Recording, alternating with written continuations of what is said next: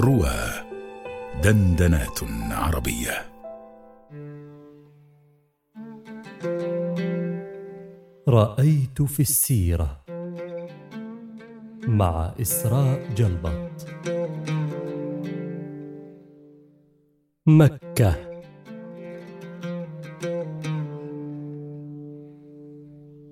العشرون من رمضان. فتح مكة كان في مثل هذا اليوم. وأنا إذ أسير في شوارع مكة تتكاثر الأفكار في رأسي وتتزاحم. أنظر من حولي وأقلب البصر بين جبالها وشعابها الكثيرة.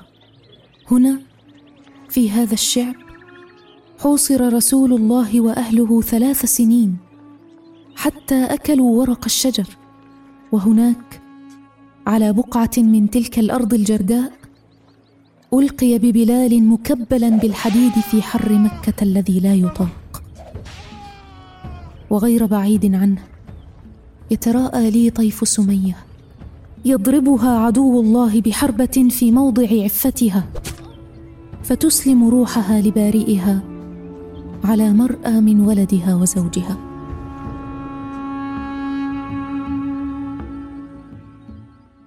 أدخل المسجد الحرام وكل ما أفكر فيه مشاعر النبي والمسلمين حين دخلوه بعد طول طرد وغياب. يروى أن رسول الله صلى الله عليه وسلم حين دخل الحرم فاتحا كان يضع رأسه حتى إن شعر لحيته ليكاد يمس واسطة الرحل خضوعا وتواضعا لله الذي أبدل المسلمين عزا بعد ذل وفتح عليه مكة دون أن تراق الدماء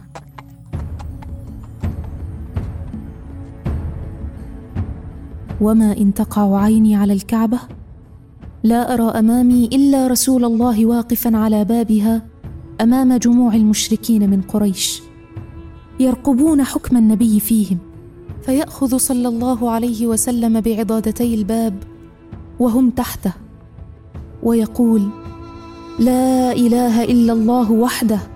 صدق وعده ونصر عبده وأعز جنده وهزم الأحزاب وحده. بلال يصعد الكعبة ويؤذن أول أذان. دموع المسلمين تنهمر حمدا لله على ما أفاض عليهم من نعمائه. ثلاثمائة وستون صنما التفوا دهرا حول الكعبة. رمز التوحيد يهدمونها وهم يهتفون. جاء الحق وزهق الباطل إن الباطل كان زهوقا. أخيرا بعد عشرين عاما من البعثة تحررت قبلة المسلمين.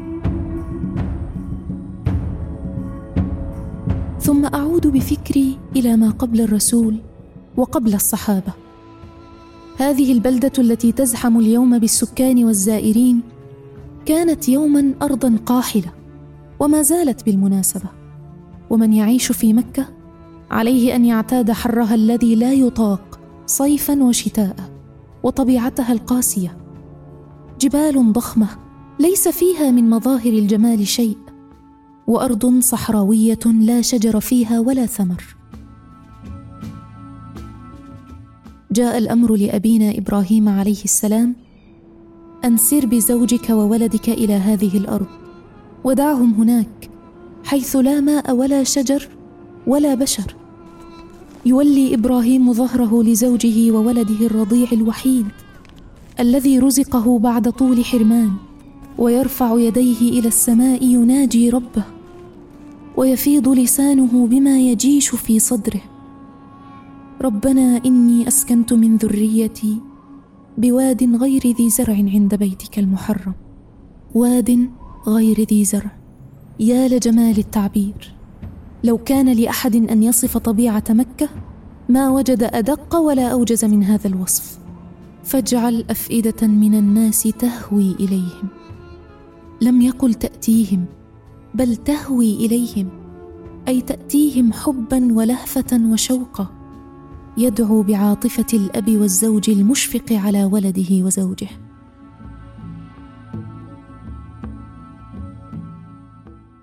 أنظر إلى الطائفين والمصلين من حولي فأرى إجابة دعوة أبي إبراهيم ماثلة أمامي.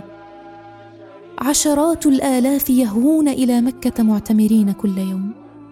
تتكاثر من حول الدعوات والأيادي المرفوعة والأعين الملأى بالدموع امتنانا لله وشكرا له على أن قربهم من بيته ورزقهم زيارته وعمرته.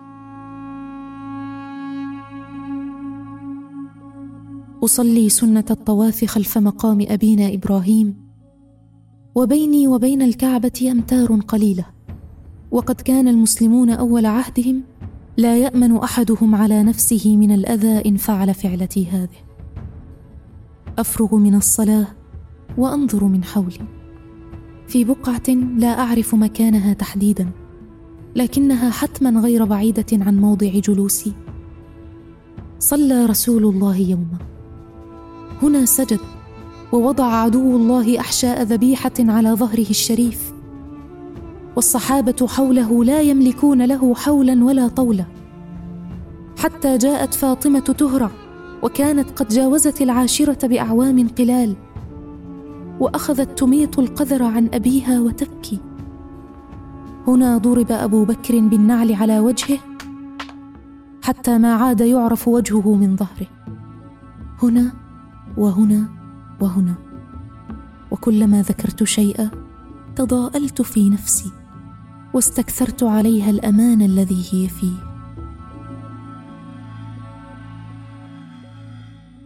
لقد صدق الله رسوله الرؤيا بالحق. لتدخلن المسجد الحرام إن شاء الله آمنين. محلقين رؤوسكم ومقصرين. لا تخافون. فعلم ما لم تعلموا. ترى كيف بات الصحابة ليلتهم الأولى في مكة بعد الفتح؟